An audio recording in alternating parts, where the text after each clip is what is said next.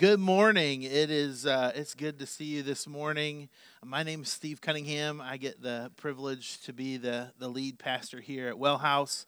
So I don't know if we're doing. Are we online today? Did we get the Wi-Fi going? We're good. All right. So we were having some problems over the last couple of weeks since the storms uh, with Wi-Fi here, but it looks like we're up and going. Uh, glad to do that. I'm going to go ahead and invite up uh, the shepherds. Uh, uh, to come on up. And then I'm also going to invite up the Blairs. So if you guys want to come on up too while you're making your way up, uh, this is what happens when you put me in charge of announcements. Last week I forgot to uh, to mention our new partners. Not that not that I don't want that any reflection that uh, that they aren't significant. We're super excited. Uh, and you may have seen them over the last couple of weeks. We got to do a Well House 101 about a month ago. And uh, so these folks are uh, joining us uh, as Well House partners, and we're super grateful for that. So if you haven't had a chance to meet them, uh, we would love for you to be able to do that. Uh, also, we want to let you know that we're going to be having another Well House 101 coming up here in just about two months. And so if you're interested in learning more about Well House, want to partner with us, we would love to, to help you do that. Um, wonderful. So we uh, we have invited up our shepherds. Some of uh, some of you may not know who all they are, and we're actually missing Brad and Kathy Watts this morning. They're out of town. Uh, wanted to be here today with us. Uh, but we uh, we have the privilege this morning of of adding to the group uh, Clay and Tara Blair, and uh, they've been with Well House uh, since the since the very beginning, really. And if you know Clay and Tara very well at all, you just know that they have a heart for people. They're some of the most honestly kindest most gentle hearted people uh, that I've ever come to know. And so I'm really grateful that you guys uh, said yes when there's this opportunity to serve this body of people. And so we wanted to take a moment to just pray over you all. Uh, as you enter into this season of, of helping shepherd uh, the flock here at Well House. Would you join me in prayer? Father, we are just so thankful for you and your wisdom. And uh, we're thankful for the Bible that gives us courage and strength and, and knowledge about who you are and what you want for us. And some of that comes along with understanding the role and, and meaning of a shepherd.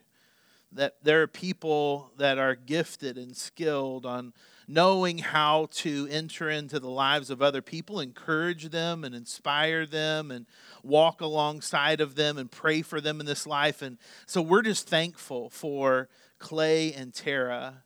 And we, we ask that you would, as uh, they become shepherds here at Well House, that you would encourage them and give them strength and endurance in this role.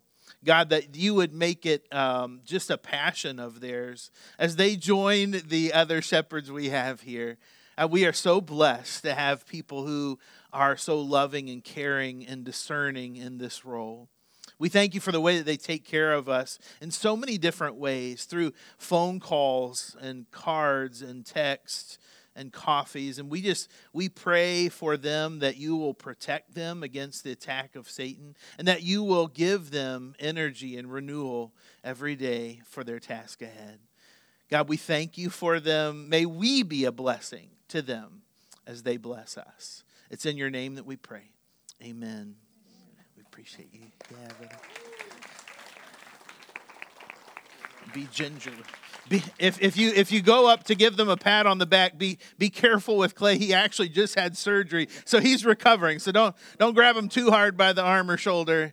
You'll, you'll watch him cry. So we're so thankful. Let me give you a hug. And we're so thankful for all of our leadership here, all of our shepherds and those on our lead team and our staff. Chris, we're uh, glad that you are back with us. Uh, we missed you. Uh, we're glad that you got to bless so many other people uh, throughout the country uh, on, on that acapella tour. So we are finishing up today. Uh, uh, the book of Colossians. We've been at that for the last four weeks now. And so if you have your Bible, you can go on ahead and open up to Colossians chapter 4. If you're scrolling on your phone on the Bible app, you can actually go to the events page, click on Well House, and all the sermon notes and all those kinds of things are already there for you. So we're trying to make it easy for you. We, um, we began this sermon series talking about this idea of, of the question uh, who is Jesus really? Who is Jesus really? Uh, and I don't know about you. I grew up in church. I was the first uh, first person in my whole family line, either my mother's side or my father's side, to grow up in church. Uh, my parents had just started attending a church right about the time I was born, just a little bit before. Uh, and so sometimes I think uh, when you grow up in church, uh, you can kind of be handed down faith, and sometimes that doesn't become real until later on. And so sometimes Jesus is it's a good guy. It's a lot of stories I know. It's a you know it's something on a flannel board, right? Because uh, that's how sometimes we learn those stories. But but answering the question, who is Jesus really, begins to decide some things for you. And that's where the, uh, the Apostle Paul begins to speak from to this group in Colossae, a group of Christians. And that's, that's where we get this letter, um, Colossians, from. And so for Paul, Paul has answered the question, who is Jesus really? He's answered it by saying he's Lord and Savior. He's, he's sufficient and he's supreme. I don't need anything else but him. And as he writes, he reminds us who we are in him. I don't know about you, but I have found myself to be pretty capable of making some pretty bad decisions, right? I was there for all my biggest regrets in life. I was the common denominator behind all of them. And the same is true for you. Your biggest regrets in life, some of them they were they were yours, right? You'd love to blame it off on other people, but when you really squarely look at it in the mirror, you recognize that you had some hand in all of that as well. And so it's important for us to not miss this, this thing from Paul that, that Jesus truly is supreme. He's over all, He's above all, and He's sufficient. We don't need anything else but Him. And when we have those two things locked in, well, then it changes the course of who we are. We recognize that we aren't all of the bad decisions and bad regrets that we make in our life, but our identity comes through Him. And as Paul concludes his letter to this group of Christians in Colossae, he does so strongly reminding them about their identity in Christ and how it changes them. We're going to find that out more at the end. But if you have your Bible open up to Colossians, we're going to start in verse 2. This is what it says Devote yourselves to prayer, being watchful and thankful. Stop right there.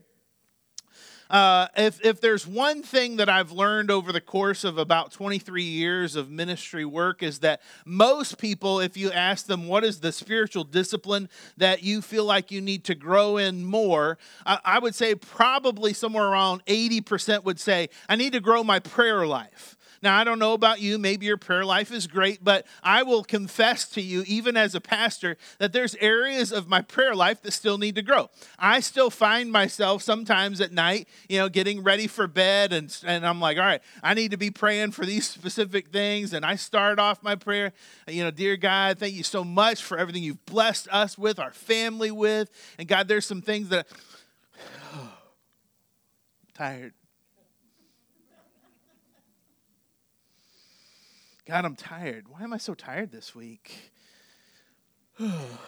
You know what? I'm going to finish this tomorrow. You know, and, and, and, that's how it happens, right? That's how my prayers sometimes go. And maybe you can relate. All of a sudden, you kind of hit that wall, and it's like my, my prayer life is uneasy. And Paul, as he begins to conclude his message, he writes, Devote yourselves to prayer, being watchful and thankful. And you think to yourself, okay, what does it mean to be devoted to prayer?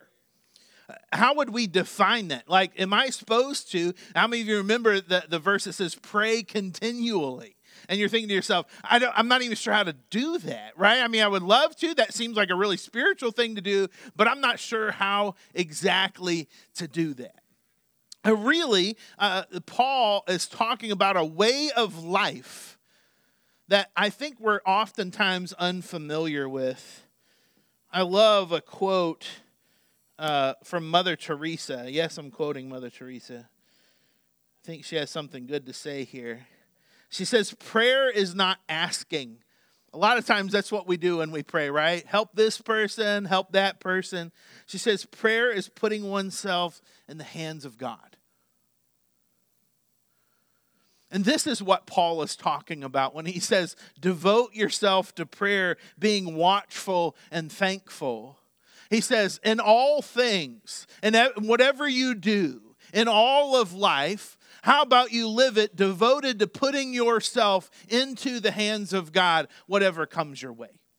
Because He is supreme and sufficient. This is how He begins. Verse 3 And pray for us too. Now, pause right there. Don't read any further. Don't forget, where is Paul at when he's writing this letter? Shout it out. He's in prison. That's right. You've been listening over the last couple weeks, or at least you've read it on your own. He's in prison. So if he says, concluding his letter, pray for us too, that we may, if we were going to fill in the blank, we may say something like this Pray for us too, that we may get out of prison. Or pray for us too that we may be uh, that we may have all the persecution stopped against us because those sound like prayers that I'm familiar with. Are you familiar with those kind of prayers? Like, all right, God, we it's time to make this life a little bit easier. It's time to make this this life a little smoother transition for me. It, it's time for the hard stuff to be over, and now the easy stuff begin. But that's not what Paul says for them to pray for. Listen to what he says. And pray for us too that God may open a door for our message so that we may proclaim the mystery of Christ for which I am in chains. Paul doesn't say, all right, listen, if, if you're going to be praying about anything, pray I get released. Or he doesn't say, listen, if you're going to pray about anything, pray for my life because, listen, I have been persecuted and I'm going to wind up being killed if I'm not careful. He doesn't say pray for those things. He says, listen, would you pray that another door be open so I can share the message of Christ with somebody else? See, this is how I know Paul and I pray a little bit different. because oftentimes what I find is that the predicament that I'm in changes the way that I see the world around me. Better, maybe better stated, is that if you're not intentional, your position, the area in which you find yourself currently, will dictate your purpose. If you're not careful, if you're not intentional, your position will dictate your purpose. And we find this all the time, right? We find this all the time. It, listen, there's nothing bad about having a family. Having a family is wonderful. Having a wife or a husband is wonderful. Having children, those are great things. Grandchildren, great things.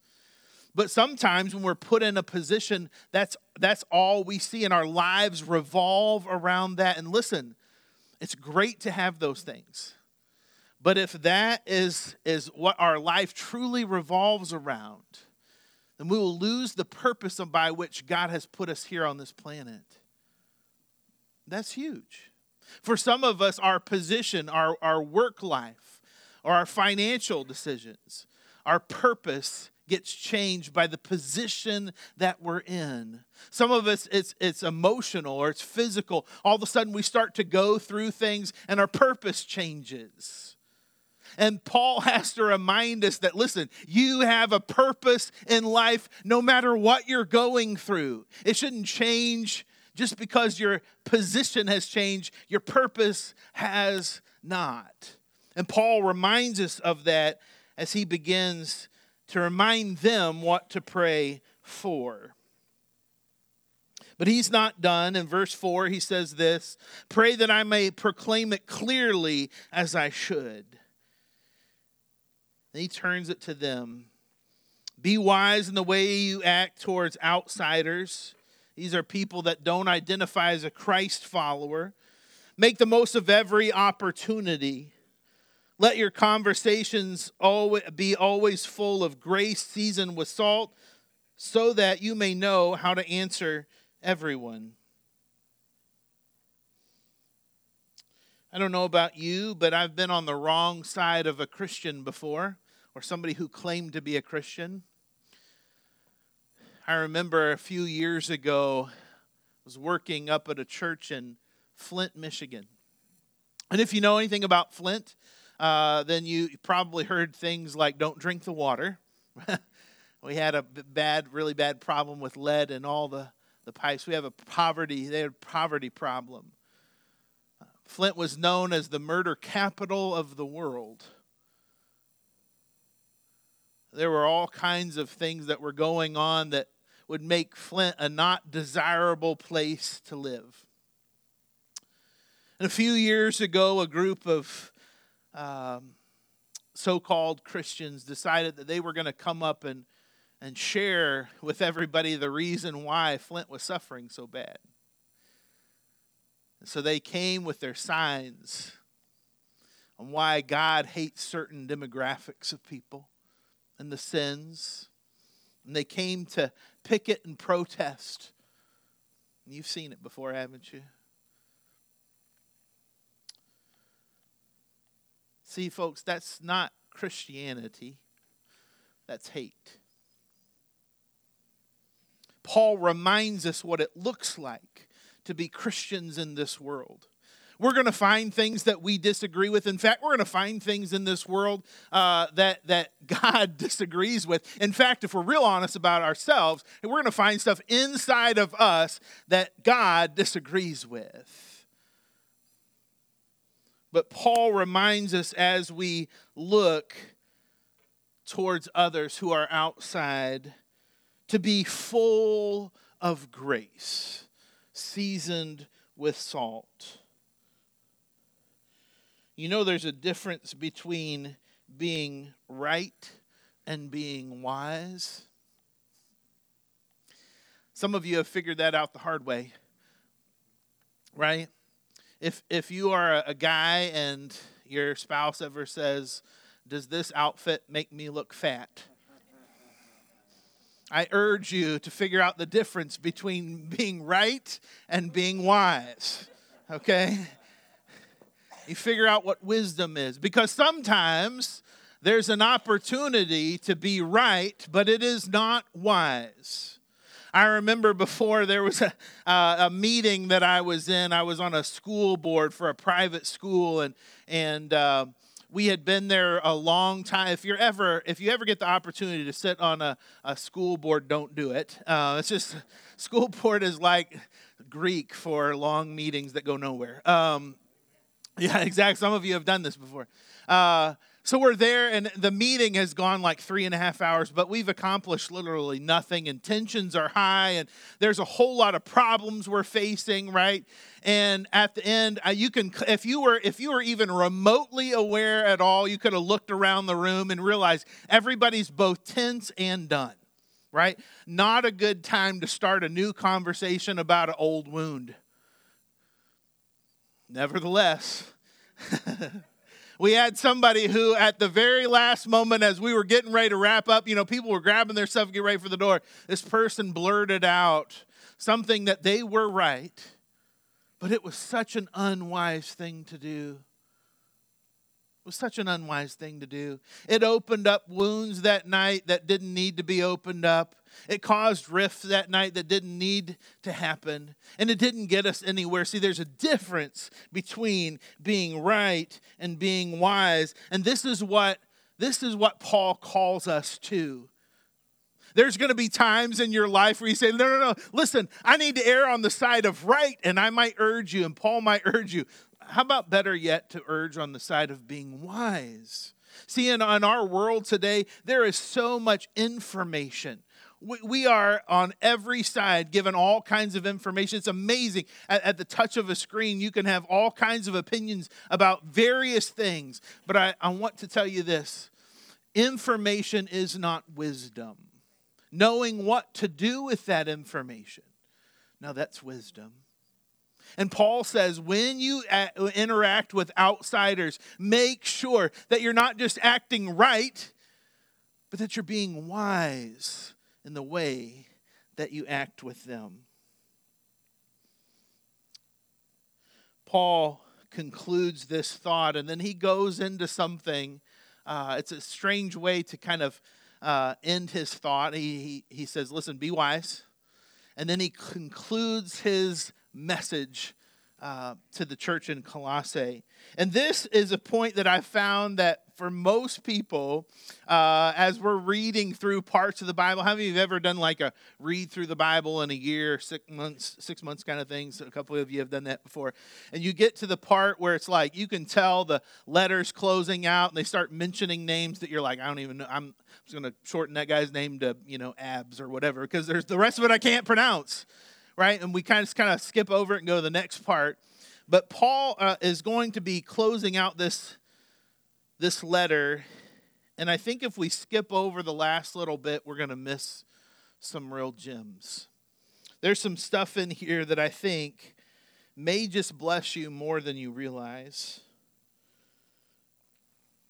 There's uh, a few names that I'm going to point out and by the end of it, you might want to read up on some more of them. But verse 7 says this Tychicus will tell you all the news about me. He's a dear brother, a faithful minister, and a fellow servant of the Lord. And I'm sending him to you for the express purpose, he has a purpose, that you may know about our circumstances and that he may encourage your heart. Now, before today, could anybody tell me, could you say anything about Tychicus?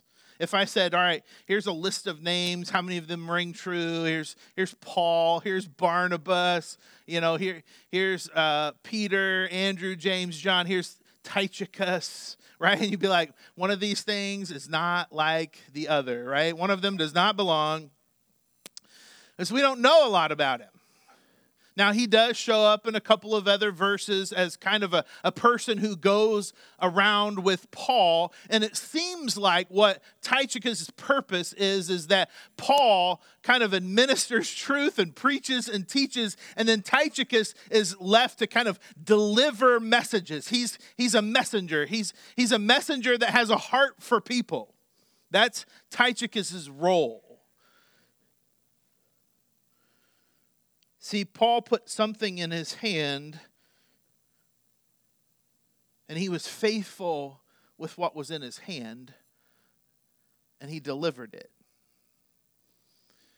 I heard a I heard a stat years ago, and I don't I don't know if there's a whole lot of validity to it or not. I've, I've never done a whole lot of research, so don't hold me to this. But I remember somebody saying, you know, paper uh, uh, back in, in biblical times was really hard to get to. It was made out of papyrus, and so it was difficult to be able to to write down and jot notes on. Right? It was only only wealthy people had access to a lot of uh, paper.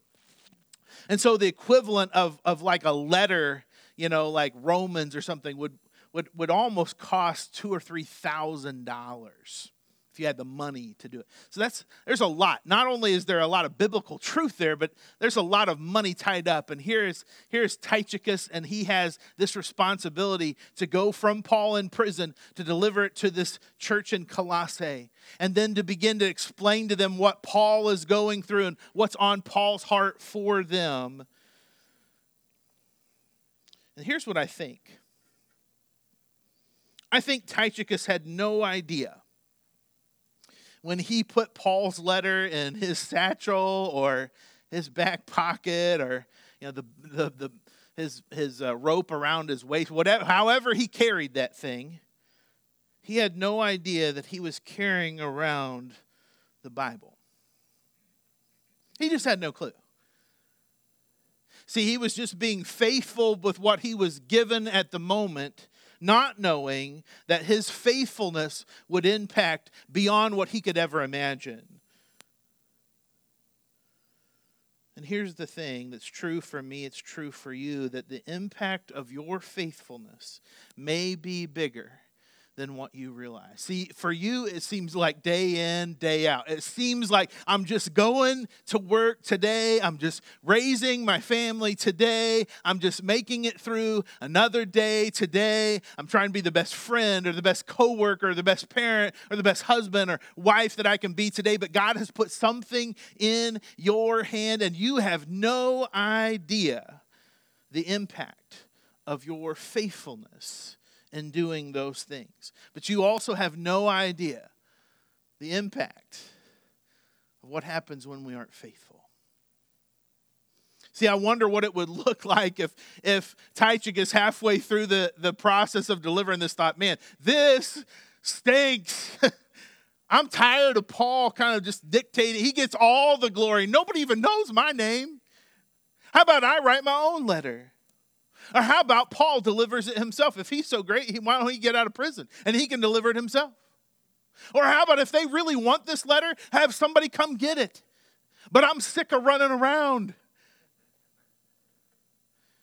See, there's something to our faithfulness that may be bigger than what we realize. So if you are in the middle of daily monotonous life, know that God calls you to faithfulness even when it doesn't seem fruitful at the time. Even when it seems so monotonous, so regular, so routine, continue one step after the other and being faithful to your God. Second person up, verse 9. He is coming Tychicus is coming, along with Onesimus, our faithful and dear brother, who is one of you. They will tell you everything that is happening here. Now, you may not be familiar with Tychicus. You might be familiar with Onesimus. Those of you who are familiar with Onesimus, you remember his name from another letter titled Philemon. And uh, Philemon was a Jew. Uh, and he had uh, he had several people that were endeared to him. They were slaves to him. And this particular slave of his, Onesimus, wound up stealing from him and then running away. Now, by law, it was acceptable for Philemon to have Onesimus punished to death.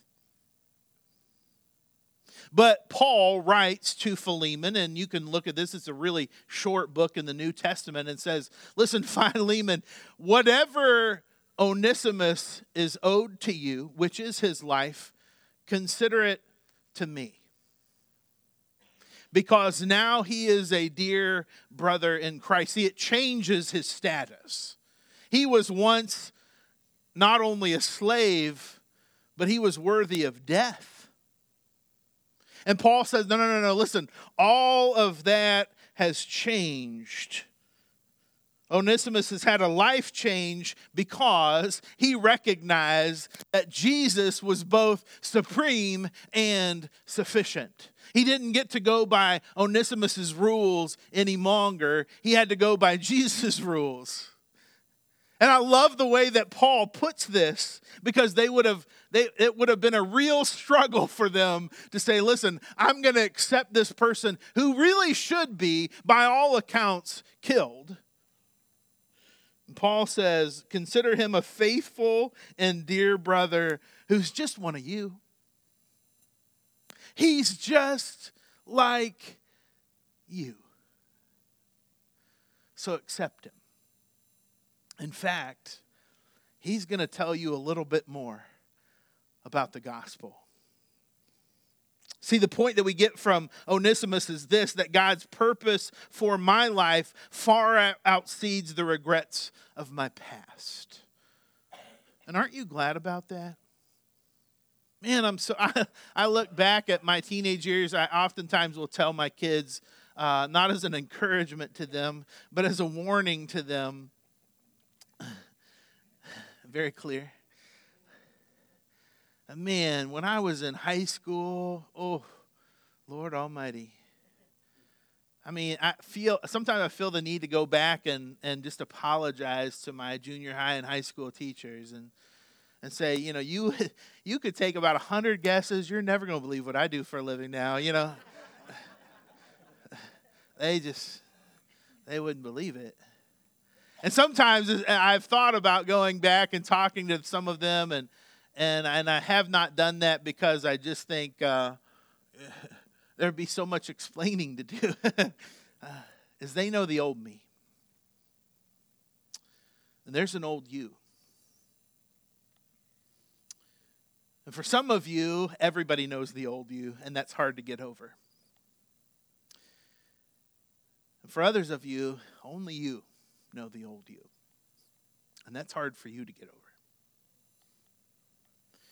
Paul reminds us through the story and life of Onesimus saying, Listen, he is a faithful and dear brother. He's just one of you. That God's purpose for your life far outseeds any regrets that you have from the past. If they are in the past, then listen, brothers and sisters, they are in the past. They're in the past. And you don't have to worry about it any longer because Jesus, when you answer the question, who is he? He is supreme and sufficient. You don't have to have it all together in order for God to put the past in the past and give you a new purpose in life. Last of all, and I love this one too. Verse 10 My fellow prisoner Aristarchus sends you his greetings. I love that they're all just in chains together. It's, it's like the oddest group of people, right? They're all in chains together, all locked up in prison, as does Mark. And he's going to let you know exactly the Mark he's talking about. The cousin to Barnabas. You remember Barnabas? He was, he was an encourager. We traveled with Paul. You remember this story? He travels around with Paul on their first missionary journey and he begins to talk to people about who this Christ is. And he talks to not just Jews, but he also talks to Gentiles, and this causes a huge rift. They have to have a council, but before they have a council, they're actually talking with somebody else. Most theologians agree, agree that there was somebody who kind of informed them on what was going on before Paul and Barnabas got back. There was already an uproar, and that's because of a guy named John Mark or Mark. See, John Mark went with Paul and Barnabas on the journey, but he left. In fact, Paul says that he deserted them. He had some kind of struggle, something that he couldn't go through. And I think a part of that was growing up in an atmosphere. I think most theologians would agree that he grew up in an atmosphere where there was a certain way of doing things, a certain way of being right before God. And he watched Paul and Barnabas together break down some bridges, and he could not handle that. And so he left and left them So, a little while later, as Paul and Barnabas were thinking about going out on their second missionary journey, Barnabas says, Hey, I have a cousin, remember John Mark? How about he goes with us this time?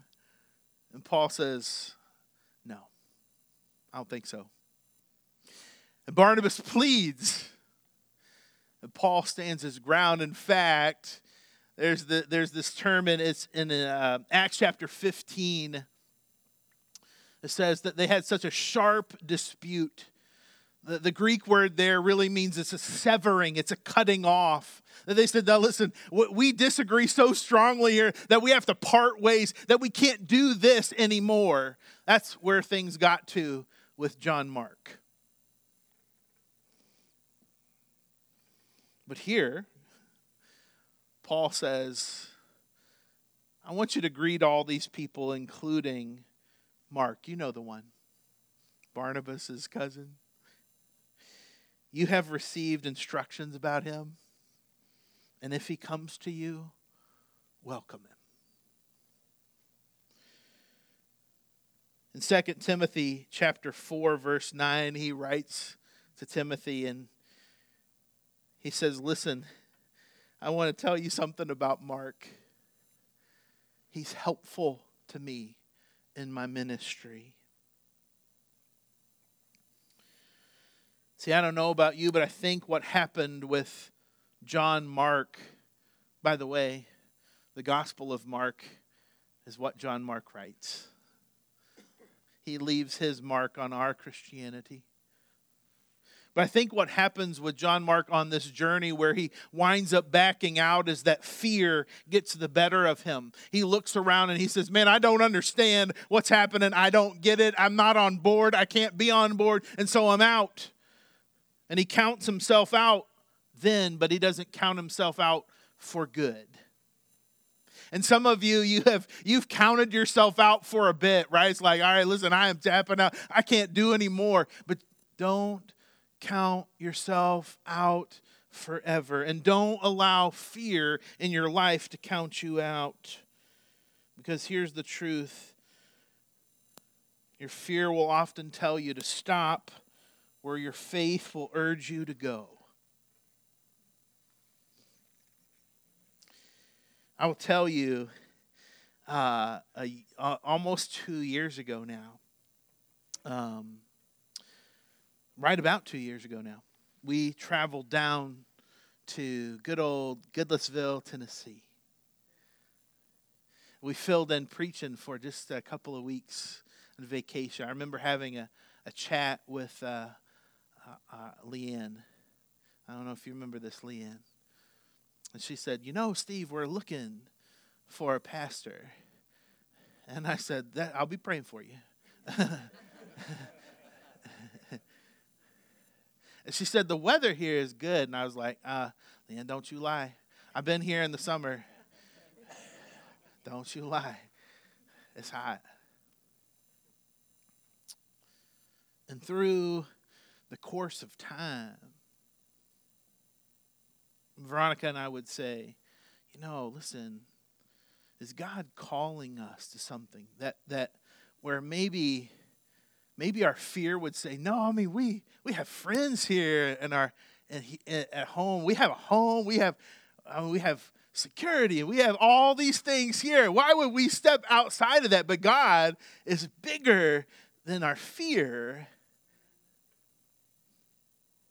And think about all the things that you may miss out on because you allow fear to be bigger than your God. See, your fear will tell you to stop where your faith urges you to go. And I remember having this talk with Veronica saying, All right, what are we going to do? Because you feel it and I feel it, but man, there's some things that we're just afraid of.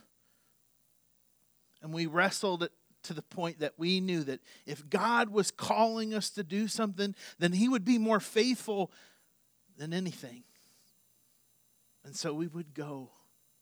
And it's been a huge blessing for us to get to know you and work alongside with you and minister with you and serve our community with you and give with you and love on you and have you love on us back. Man, this has been a huge blessing. And I can't imagine my life differently than that.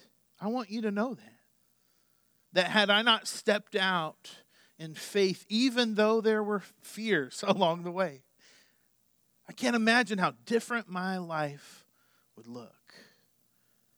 And so, don't allow your fear to be bigger than your God. You see, your God is enough. He is supreme and He is sufficient. Check out other names, as Paul writes. There's more stories that will encourage you. But may the Lord bless you and keep you. May the Lord make his face shine on you and give you peace. Now, to him who is able to keep you from falling and present you before his glorious presence without fault and with tremendous joy. May you be swept away in God's love for you and transformed through the Holy Spirit's power within you. Thanks be to our only God, the Savior, who is unparalleled and unchanging, who is matchless and merciful, who is supreme and sufficient, who is before all things and through all things and in all things both now and forever. Amen.